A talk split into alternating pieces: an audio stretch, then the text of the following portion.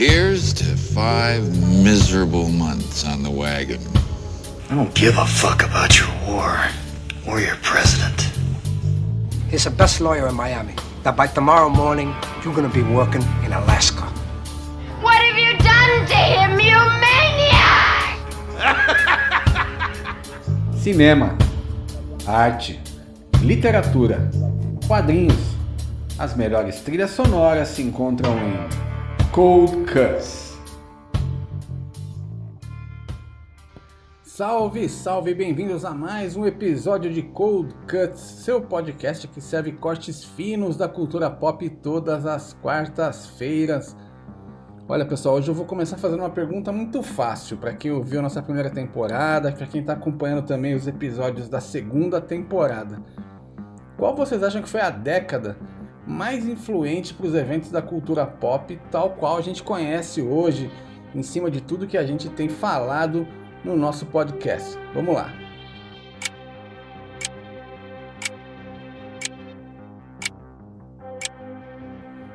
Se você respondeu que é a década de 1960, parabéns, você acertou. Mas é isso mesmo, caros ouvintes do Cold Cuts. Basta a gente revisitar um pouquinho né, nossos episódios anteriores para comprovar. Olha só, Roman Polanski, o filme Easy Rider, né, Sem Destino, o movimento hip, a invenção do sintetizador Moog, os inícios de carreira do Andy Carlos, do Tangerine Dream, né, que levaram a música eletrônica ao estado da arte, né, a onda do spaghetti western da Itália, né, as sementes do movimento do Black Exploitation, o início da nova Hollywood, os principais livros do Philip K. Dick que influenciaram o surgimento do cyberpunk, tudo isso ou foi criado ou teve seu auge na década de 1960. É impressionante, né? Mas bom, feito esse preâmbulo, vamos ao que interessa, que é um gênero cinematográfico puramente italiano e que surgiu também surpresa nos anos 1960, que é o filme giallo. Primeiro, o que é filme giallo, né? Para quem não tá, nunca ouviu falar, não está familiarizado com esse nome, basicamente são os filmes de suspense com alguns elementos de terror nos quais o vilão é quase sempre um assassino em série e o alvo são sempre, praticamente, mulheres, né? Então, simplificando um pouco, dá para dizer que o enredo clássico de um filme giallo é ocultar a identidade do assassino até o final do filme, então tanto o espectador quanto a testemunha do crime nunca vai saber quem é o assassino até o final do filme. Tem alguns plot twists, né, algumas viradas na história, obviamente. E a testemunha normalmente é alguém que viu o crime por acaso e que depois ficou tão impressionada com aquilo que tenta desvendar o crime por conta própria, paralelamente ao trabalho da polícia ou de algum detetive profissional. Quanto ao assassino, normalmente ele só aparece nas sombras, né, meio na penumbra, você só vê a silhueta do assassino. Vira e mexe tá de chapéu, de sobretudo, especialmente usando luvas de couro pretas, né, porque aí você não sabe se o assassino é homem, se é mulher, enfim, vai ocultar o máximo possível e acaba virando uma coisa estilística também do giallo, né? Que é um gênero que também tem muita nudez, dependendo do filme, tem muito sangue, aquele sangue bem vermelho, né? Da época, né? Do cinema, aquele sangue cenográfico. Tem algumas cenas de sexo, digamos, mais gratuitas, né? Então é como se você pegasse a base dos livros policiais de bolso, usasse meio que aquela parte mais apelativa do cinema de exploitation e passasse uma camada de verniz de filme de arte, né? com trilhas sonoras bem arranjadas, movimentos de câmera mais ousados, enquadramentos bem criativos. E isso, resumindo, é o filme Giallo, né? Mas, como eu disse, não é, é um resumo bem simplificado, né? Porque Giallo, no jargão italiano, eles não tratam apenas como um gênero, né? Mas eles falam que é um filone, né? A gente poderia aqui traduzir como um filão. Então, dependendo da época, da conveniência, filmes de terror, de detetive, thrillers eróticos, melodramas policiais, tudo isso acaba ficando embaixo do guarda-chuva do que seriam os filmes gialli. Aliás, não estranhem, viu? Quando eu falar gialli, é o plural de giallo, né? Porque em italiano não se usa S nos plurais, tá? Então, ao longo do episódio, vocês vão ouvir falando os filmes gialli e tal, é o plural de giallo. Aliás, né? Vamos explicar de onde vem esse nome, né? Em 1929, portanto há quase 100 anos, né, a editora italiana Mondadori lançou uma coleção de livros, principalmente de autores britânicos e americanos. Né? Entre eles tinha alguns famosos, bem famosos na verdade, né, como Agatha Christie, Edgar Wallace, o Early Stanley Gardner, né, que é o criador do, do cultuado personagem Perry Manson, né, que já teve série de TV, teve música do Ozzy Osbourne sobre ele e tal. E também alguns autores mais desconhecidos, né, inspirados no Edgar Allan Poe ou nas histórias do Sherlock Holmes do Arthur Conan Doyle. Ou seja, sempre aquela pegada meio de mistério, de suspense, um formato meio romance policial, a famosa literatura, né, a ficção pulp, que é um tipo de literatura que não está nas mais altas prateleiras, mas tem muito público, né? Então, com, como se tratava de uma coleção, a Mondadori espertamente, você vê que 100 anos atrás já tinham sacadas de marketing, né? eles decidiram padronizar os livros, né? Então, o fundo, na cor de fundo de todas as capas era sempre amarela. Aliás, as capas são bem bonitas, dá pra achar na internet as capas originais, o design realmente era frente do tempo, muito bonito. Os italianos são ótimos nisso, né? E então a cor amarela, né, que era a cor de fundo da capa, em italiano quer dizer giallo, né? Giallo é amarelo. E aí foi uma questão de tempo para os leitores começarem a associar a cor da capa com as histórias policiais. Então as pessoas iam comprar um giallo, né, um livro amarelo, que eram os livros policiais. E eles venderam muito bem na Itália, né? Até meados dos anos 40 quando a importação desses livros foi proibida, né? Porque se vocês lembram das aulas de história, o que estava acontecendo em meados dos anos 40? Na Segunda Guerra Mundial, e a Itália estava sob o jugo do governo fascista do Benito Mussolini, né? O que não deixa de ser trágico e cômico ao mesmo tempo, né? Pensar que alguém no gabinete do Mussolini estava preocupado com os livros da Mondadori e com o mundo desabando, né?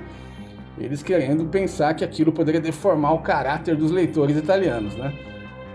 Mas enfim, com o fim da Segunda Guerra Mundial, o Giallo deixou de sofrer censura e alguns autores italianos também começaram a produzir histórias originais, né?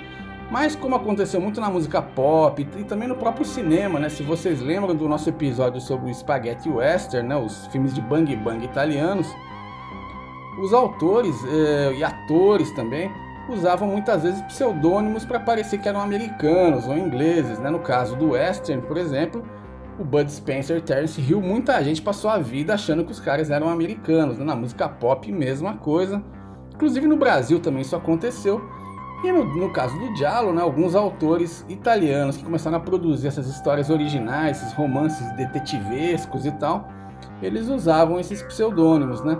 O primeiro autor italiano que ganhou notoriedade no, no Giallo com livros mais sérios e tal, e que realmente é, foram influentes na literatura moderna italiana foi o Leonardo Sciascia, né, um cara nascido na Sicília no ano de 1921. E, e, o primeiro trabalho dele, curiosamente, não foi um livro de suspense nem de mistério, né, foi uma sátira ao fascismo na Itália, né, que se chamava Favole della Dittatura. Não sei se tem tradução para português, se foi lançado aqui esse livro, mas numa tradução livre seria Fábulas da Ditadura. Então a gente vai falar um pouquinho do diálogo como literatura e depois o, o diálogo acabou desembocando no cinema, né? Então, mas são dois animais diferentes. Embora sejam fenômenos italianos, é, eles têm resultados diferentes nos livros e nas telas, né? Por exemplo, no caso do, do Chacha, ele, como muitos autores italianos da época, escritores, era um cara muito politizado, né? Eles eram muito influenciados pelo Antônio Gramsci. É um famoso filósofo marxista italiano, né? Foi cofundador do Partido Comunista Italiano, ele é autor daquela famosa tese da hegemonia cultural tão estudada e tal. Então os livros tinham esse viés mais politizado, com um pouco de crítica social. De qualquer forma, o Leonardo Chacha se tornou o pai do gênero giallo, né? Na literatura, né? Não estamos falando de cinema ainda e o primeiro livro do Leonardo Chacha que cai no gênero diálogo foi O Dia da Coruja, de 1961, e que trata de um crime praticado pela máfia numa cidadezinha da Sicília, né, que acaba sendo investigado por um personagem chamado Capitão Belode, que no passado tinha sido um partisano, né, ou seja, um cara que combateu o nazismo nas trincheiras da Itália, né. E não demorou muito para os primeiros livros de Ali do Chacha serem levados para o cinema, adaptados como filmes, primeiro deles foi o Condenado pela Máfia, em 1967, que é baseado no livro A Cada Um o Seu. Esse filme ganhou o prêmio de melhor roteiro no Festival de Cannes, né? foi dirigido pelo Hélio Petri, que é um cineasta importante italiano, que fez a classe operária Vai ao Paraíso. E no ano seguinte, né, em 1968, o livro de estreia do Chacha, que é o Dia da Coruja, foi levado para as telas também, e quem interpretou o Capitão Belode no filme foi ninguém menos que o nosso amigo Franco Nero, né, o eterno Django, né, de quem a gente tanto falou no nosso episódio de Spaghetti Western. Mas reforçando aí que tem mais diferenças que semelhanças nesses né, livros autorais né, de diálogo italianos em relação aos filmes, ao fenômeno do cinema que começou justamente nos anos 60 e teve seu apogeu, né, seu auge na década de 70, né, com os filmes do Dario Argento, do Mario Bava. O Chacha, por exemplo, trabalhava muito com as questões meridionais da Sicília. Né? Se vocês lembram das aulas de geografia, né, já perguntei das aulas de história, agora das aulas de geografia, o mapa da Itália ele parece uma bota chutando uma pedra. Né? Aquela pedra é a ilha da Sicília, né? Então tem toda a questão do abandono da Sicília em detrimento ao desenvolvimento do norte da Itália, né? Tem toda a questão da máfia que praticamente dominava as relações todas do dia a dia. Mas seja como for, nessa né, linhagem dos, da, dos livros de Ali italianos geraram né, ou, uh, frutos né, e outros escritores que se influenciaram muito pelo trabalho do Chacha e de outros precursores aí, como Mário Soldati, o Carlo Emílio Gada, como por exemplo um cara da nova geração que é o Roberto Saviano, né, que escreveu Gomorra, né, que é um livro, né, que se transformou num filme muito premiado, muito comentado. Tenho certeza que tem muita gente que está ouvindo aqui o podcast que fala, pô, esse aqui eu conheço, né, o Gomorra eu assisti e realmente é da tradição da literatura, né, do diálogo. Mas aí mudando agora para o cinema, né, a gente já, já, falou de onde veio o nome, né, das bases literárias aí é, que, que, formam esse conjunto, né, do, do, do, do diálogo. Mas aí migrando já para o cinema, o primeiro filme que é considerado o Diallo inaugural, né, o primeiro filme Diallo, é o A Garota que Sabia Demais, que é do ano de 1963, que é do grande Mario Bava, né, o, título original desse filme é La ragazza che sapeva troppo, que é uma brincadeira, né, uma alusão ao Homem que Sabia Demais, o Hitchcock, que é muito a base também desse tipo de filme, né, então tanto da, desses livros de bolso, desses romances policiais do Edgar Wallace e tudo mais, até o Hitchcock, tudo isso também é base de influência, né? São os insumos que os cineastas usaram para criar o gênero giallo na Itália e dar os toques muito particulares ali. Então a gente vai tocar agora o tema principal, né, La, La ragazza che sapeva troppo, que é da autoria do compositor Roberto Nicolosi, do ano de 1963, e na volta a gente vai ir um pouco mais a fundo para entender como o filme Giallo virou realmente uma criatura tão diferente dessas matrizes literárias italianas e como os cineastas de lá conseguiram criar essa linguagem tão peculiar. Vamos lá.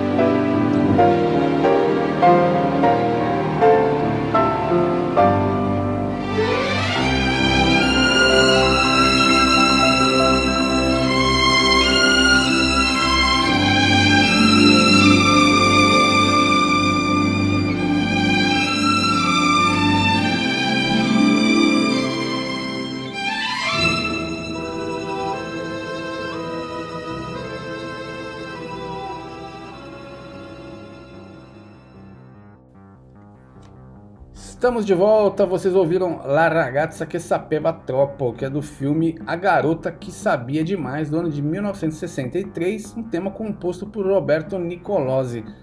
Embora esse filme, por excelência, seja tratado como o primeiro diálogo da história, né, há quem chame também A Garota que Sabia Demais de proto-diálogo, né? Isso porque o filme não tinha ainda todas as características dos diálogos clássicos, né?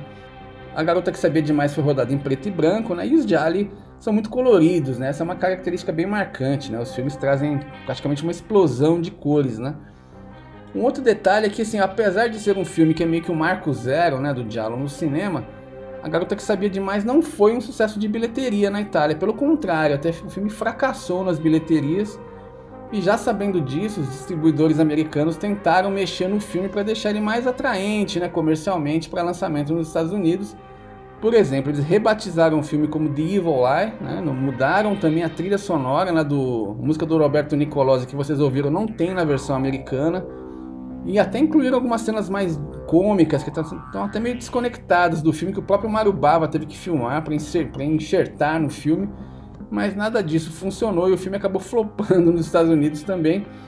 É interessante que isso não afetou a carreira do Mario Bava, que é o cara que realmente puxou esse gênero para frente, né, no início aí do, do, desse movimento, podemos dizer assim, nos anos 60, o Bava já tinha uma história no cinema italiano, né, então por isso que ele não ficou abalado aí, digamos assim, pelo insucesso da garota que sabia demais, né? Ele já era um diretor de fotografia desde meados dos anos 40, era um cara muito requisitado, inclusive, para fazer direção de fotografia para outros cineastas. Em 1960, portanto, aí, três anos antes da Garota que Sabia Demais, ele fez um, o primeiro filme dele, né, o primeiro longa que ele assinou realmente, que é um terror gótico com a pegada meio dos filmes da Hammer, né, aquele estúdio famoso inglês né, de terror, que é o filme Black Sunday. No Brasil, esse filme se chama A Maldição do Demônio, até rodou aí no catálogo da Amazon Prime, não sei se ainda está. É um filme com muita bruxaria, né, que tem aquela grande atriz Barbara Steele.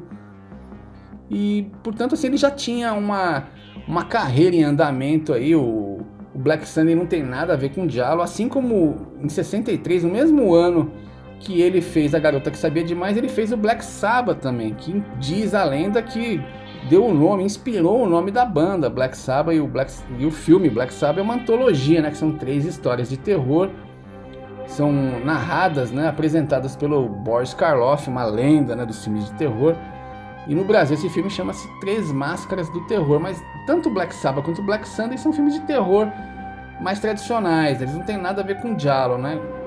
O Mario Bava foi revisitar o, o gênero, né? Foi explorar meio essa, essa, temática no ano seguinte, né? Em 1964, aí sim, é incontestável, tudo não, não há quem diga em contrário que é o primeiro filme 100% Giallo, que é o Seis Mulheres para o Assassino, né? Inclusive, esse filme é tão diálogo, mas tão diálogo que já começa pelo título, né? Vocês vão reparar ao longo do episódio, mais pra frente eu vou citar outros filmes de Ali que tem esses títulos longos, bem extravagantes, né? Tem muitas vezes eles usam nomes de animais, de números, de cores, né? Ficam títulos muito diferentes, chamam muito atenção, mas às vezes não tem nada a ver com o filme, né? Você vai ver o filme não tem nada a ver, é coisa de italiano. Mas o caso é que Os Seis Mulheres para o Assassino realmente foi o primeiro filme diálogo clássico, né, que estabeleceu aquela temática do assassino em série, obcecado por atacar, por matar mulheres, e que acabou virando meio que uma onda na Itália e que culminou aí nos anos 70 com uma porção de filmes e vários cineastas aí explorando esse gênero, esse estilo, né? A gente nem vai entrar muito na questão da misoginia ou do feminicídio, que fazem mais parte da pauta atual do mundo, né? Gente está falando de outra época, né? Um mundo que praticamente não existe mais. Embora nos filmes é, esses personagens são sempre tratados como psicopatas, né? Eles não são tratados, não é, não é naturalizado, esses crimes não são naturais, né? Pode existir sim um componente de machismo nisso, mas é, é tema mais profundo que não cabe aqui, não vai dar tempo da gente esmiuçar esses, esses meandros aí. Mas o que é interessante pensar é que tu, a gente está falando muito dos anos 60, né? Porque é uma época que o, o, o diálogo conseguiu despontar, mesmo num cenário em que a Itália praticamente tinha o melhor cinema do mundo na época, né? Pode parecer um exagero falando agora, mas olha só. É, a Itália tinha todo o vapor no auge ali, Federico Fellini, tinha o Michelangelo Antonioni, tinha o Pasolini, tinha Mario Monicelli, Ettore Scola, são monstros, né? São gigantes do cinema Ainda tinha o Spaghetti Western arrebentando nas bilheterias na época, né, com os dois Sérgios, né, o Sérgio Leone e o Sérgio Corbucci. Então a indústria italiana tinha muito fôlego naquela época e ainda o Giallo conseguiu entrar nesse meio. Tinha aqueles filmes meio bíblicos também, né, o Sword and Sandal, como eles falam, né? Mas mesmo assim o Giallo conseguiu achar seu espaço ali e preparar o terreno para a explosão que aconteceu na década de 70, né? E muitos nomes importantes que já, já vinham é, trabalhando com outros temas ali, ou até terror também, que é um tema muito próximo do Giallo, acabaram entrando um pouco nessa onda, né? Um deles é o Tinto Brás, né? Que nos anos 70 ficou famoso dirigindo Calígula, né? Com Malcolm McDowell. Tem o Lúcio Fulci, que é uma lenda, né? Do, quem gosta de terror, filmes de zumbi, né? Conhece o Lúcio Fulci. Ele também trabalhou aí no, no na área do, do, do, do Giallo, né? E o Antônio Margheriti, né, que em 68 dirigiu um diálogo com um título bem simpático, Jovens Malvados e Selvagens, né? Aliás, eu sei que vocês gostam de curiosidades pop, né? Já percebi, recebendo feedback de alguns ouvintes, que vocês adoram essas histórias meio surreais aí. Então tem uma que é divertida, né? Todo mundo deve lembrar do Bastardos Inglórios, né, do Quentin Tarantino, que o Brad Pitt e os colegas dele, né, os bastardos, né, tem uma cena que eles tentam se passar por cineastas italianos para se infiltrar numa, numa exibição de um filme, né, onde estaria na plateia o próprio Hitler, né, o Goebbels e tudo mais. E um dos personagens, né, que é o urso judeu, que no filme é interpretado pelo Eli Roth, né, que é ator e diretor de cinema, e ele usa um codinome para se passar por um diretor italiano que é o Antonio Margheriti, que é justamente quem? O diretor de Jovens Malvados e Selvagens, né? Ou seja, brincadeiras do Tarantino, né? Era um diretor de verdade, né? Ele não inventou um nome, ele pegou realmente um diretor dos anos 60, que é depois da Segunda Guerra, claro, mas foi uma brincadeira de cinéfilo, né? Como ele é. E o filme Jovens Malvados e Selvagens, que tem o roteiro do Mario Bava, rodou muito nos drive-ins americanos aí nos anos 60. E a gente vai representar então um pouco a produção dessa época tocando uma. fazendo uma dobradinha musical aqui, né? Já que a gente falou dos Jovens Malvados e Selvagens, a gente vai tocar um tema do filme que é composto pelo Roberto Ravina e interpretado pela cantora Rose Brennan. É uma, vocês vão ver que é uma verdadeira pérola perdida, sessentista, uma cápsula do tempo praticamente. Na sequência, para não deixar a peteca cair, a gente vai de Shake in the Disco, ou do filme Tão Doce Quanto Perversa de 1969 do diretor Humberto Lenzi, que é um cara que filmou muitas barbaridades aí durante a carreira, mas a gente vai falar disso depois.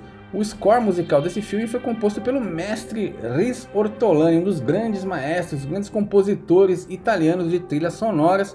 Então se preparem porque vem anos 60 forte, agora com uma pegada meio James Bond, meio Batman, meio Swing in London. Essa dobradinha vai ser do Balacobaco. Vamos lá.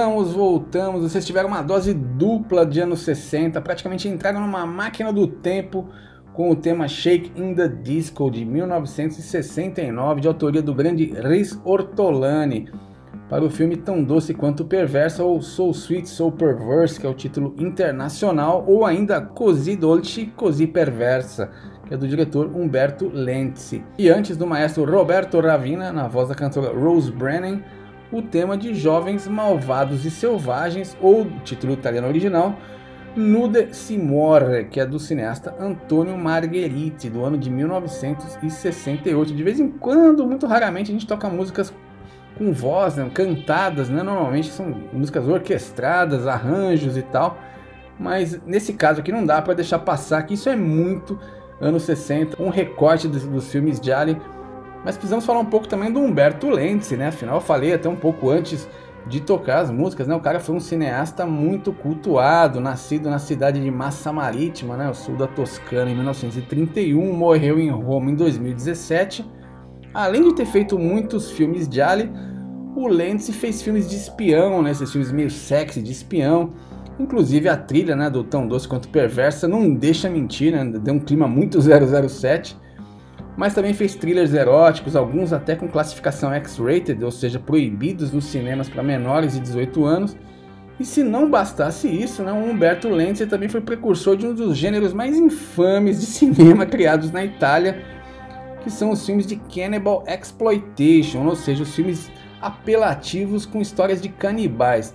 Pois é, caros ouvintes do Cold Cut, esses são daqueles momentos que podem ser reveladores para alguns, mas sim, foram produzidos filmes em uma quantidade razoável de longas metragens com histórias grotescas de canibais. O mais famoso é o Canibal Holocausto, né, do Ruggero Deodato.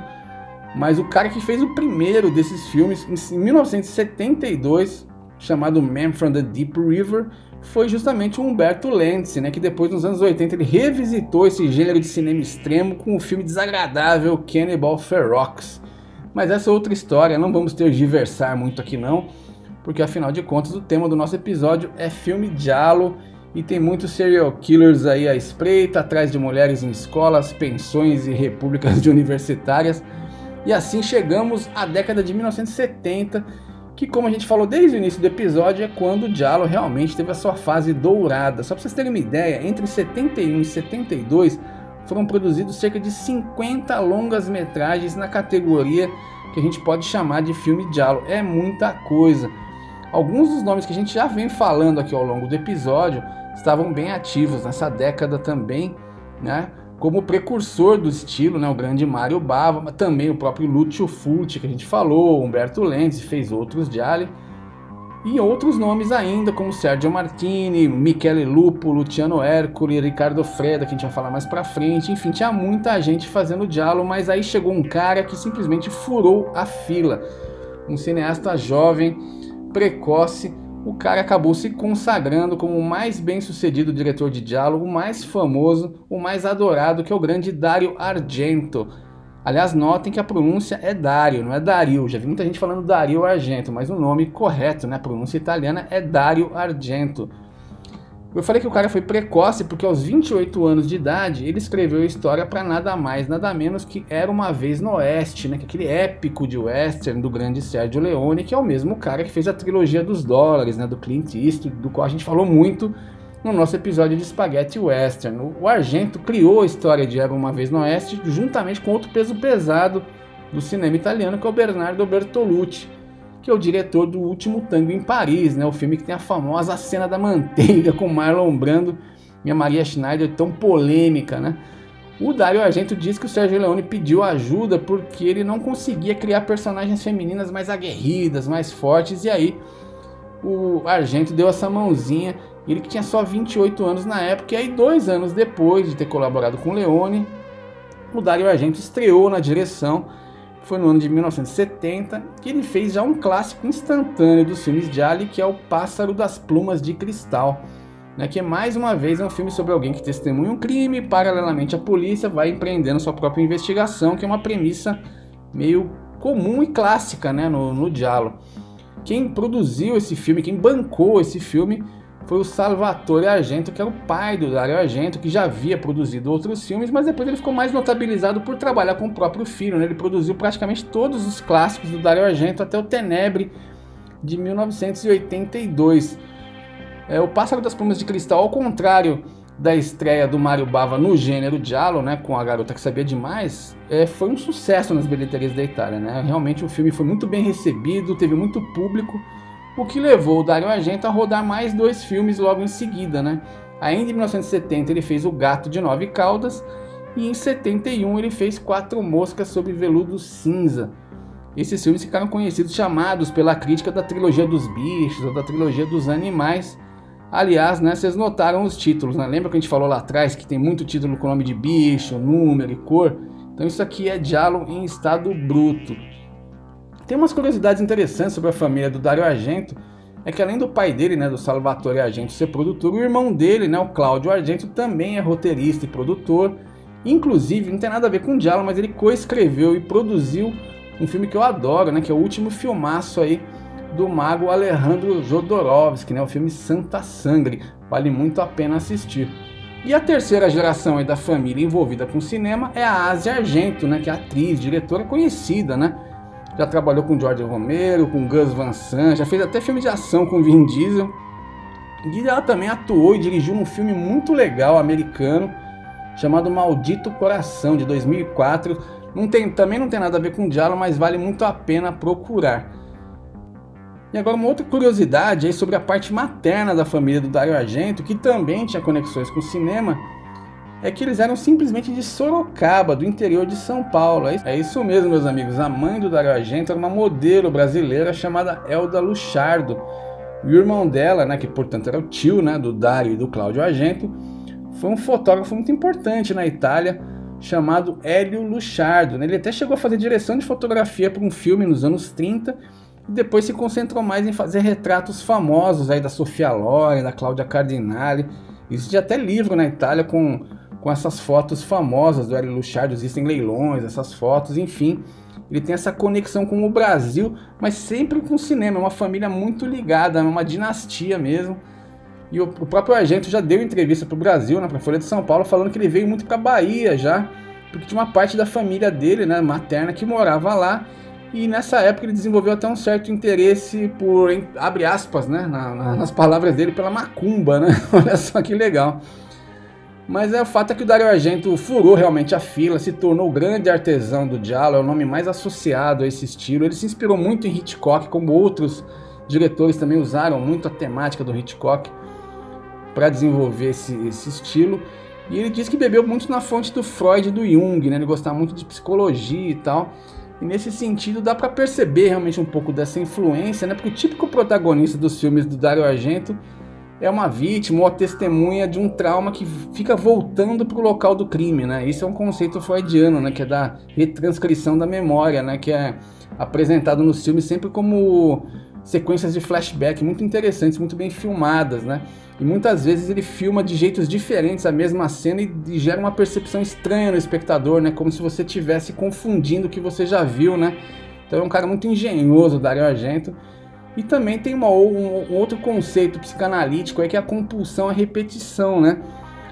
Que aí a gente poderia enquadrar os assassinos em série, né? Que eles repetem sempre o mesmo. Eles têm um modus operandi, né? Eles repetem o mesmo tipo de crime, né? Embora isso não seja uma característica só do Dario Argento, né? O, o assassino em série é um território muito comum no Diallo. E no fim, a obra do, do Dario Argento realmente produziu um, um, cinema muito próprio, né? uma mistura desse lado meio exploitation, meio apelativo, né? Que é característico do Diallo, porém com cenas muito engenhosas, né? uns, uns, ângulos de câmera meio impossíveis, você não sabe como foram feitos, né? A fotografia normalmente é muito boa, ele trabalhava com ótimos diretores de fotografia, tem muitos plot twists, né? muitas viradas nas histórias, eram até meio à frente do tempo, embora, né? No diálogo também tem muito fio solto, né? Tem muito furo de lógica, isso é normal, né? É meio em detrimento até dessa profundidade aí de, de, história, de roteiro, eles acabam priorizando a parte estilística, né? Isso é comum. E as trilhas sonoras dos Jali do Dario Argento são um espetáculo à parte, né? Aqui a gente vai tocar duas, vai fazer uma dobradinha da fase mais clássica, mais adorada do Dario Argento, Primeiro com o Lucello dei Piumi di Cristallo, que é justamente o tema do filme O Pássaro das Plumas de Cristal, de 1970, que é de um tal de, deixa eu ver aqui, Ennio Morricone. Vocês já ouviram falar? Acho que sim, né? E depois a banda de rock progressivo italiana Goblin, que é grande parceira do Dario Argento, que fez o tema de Prelúdio para Matar, ou no título original Profondo Rosso, que é de 1975. Filme esse que é tido e havido por muitos críticos e fãs como o melhor filme diálogo de todos os tempos, e eu concordo com isso. Então aproveitem que é uma dobradinha muito legal, com temas completamente diferentes e ambos muito bons. Então confiram aí, a gente já volta a falar de filme diálogo. la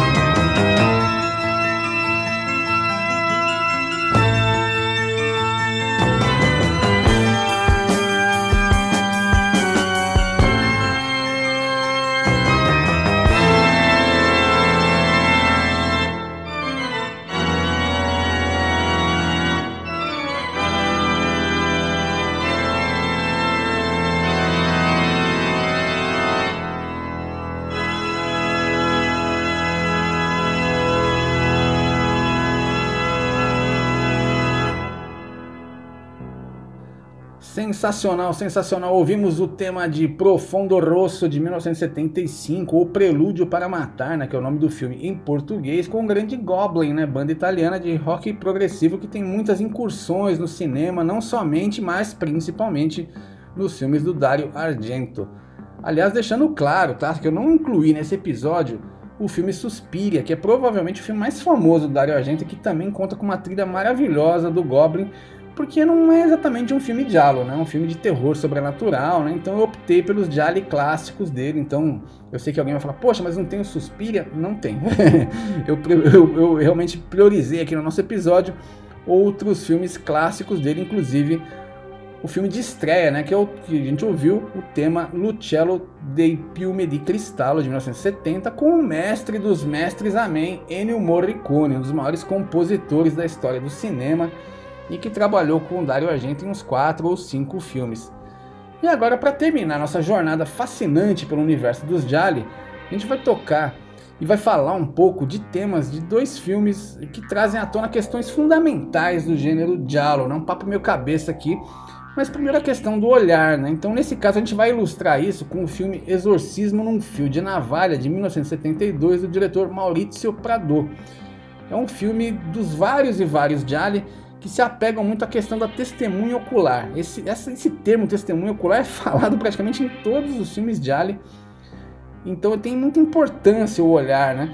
Até que ponto a gente pode confiar no que a gente viu, no que a gente pensa que viu, né? Então, em, Exorcismo no Fio de Navalha, a testemunha é justamente uma fotógrafa que enxerga acidentalmente o homicídio de uma mulher através de um telescópio, mas é claro que ela não consegue ter uma visão clara do rosto do assassino e mesmo assim denuncia para a polícia. Então, esse, essa é a premissa do filme. Tem muitos outros filmes de Ali que inclusive tem a palavra occhi no título, né? Occhi quer dizer olhos em italiano, né? Então, o próprio Garota que Sabia Demais, que é o nosso Procto Giallo, digamos assim, ele foi relançado nos Estados Unidos, vocês lembram, como The Evil Eye, né?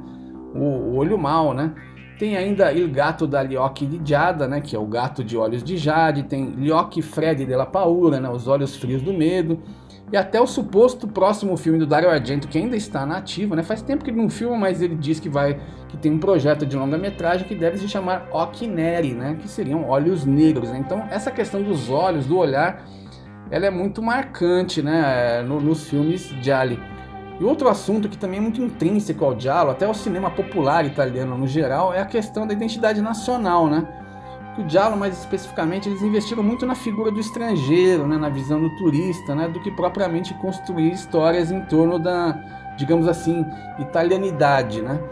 Então é muito comum nos Diários que o personagem principal seja um estrangeiro de férias na Itália, como em Profondo Rosso, né, em Prelúdio para Matar, em que o personagem é um escritor é, inglês, se não me engano, que está em Roma tentando escrever um romance e acaba testemunhando o crime. Então, assim, tem muitos personagens principais que são estrangeiros, né? E tem também o contrário, né? Quando é o personagem italiano que está em férias em outros locais, abre aspas, exóticos, né? Aí nesse caso, exótico tem de tudo, né? Pro olhar italiano, desde a Escócia, que é ali na Europa mesmo, até o Haiti ou a África, né? Então, para representar esse olhar estrangeiro ou não nacional, né, dos Gialli, a gente vai tocar o tema Liguana dalle Lingue di Fuoco, do compositor Stelvio Cipriani, para o filme A Iguana da Língua de Fogo, que é do diretor Ricardo Freda, do ano de 1971. De novo, um filme com animal no título. Mas então é isso, espero que vocês tenham curtido esse episódio. Confira o nosso Instagram, code.cuts.podcast. Divulgue aí para os seus amigos e.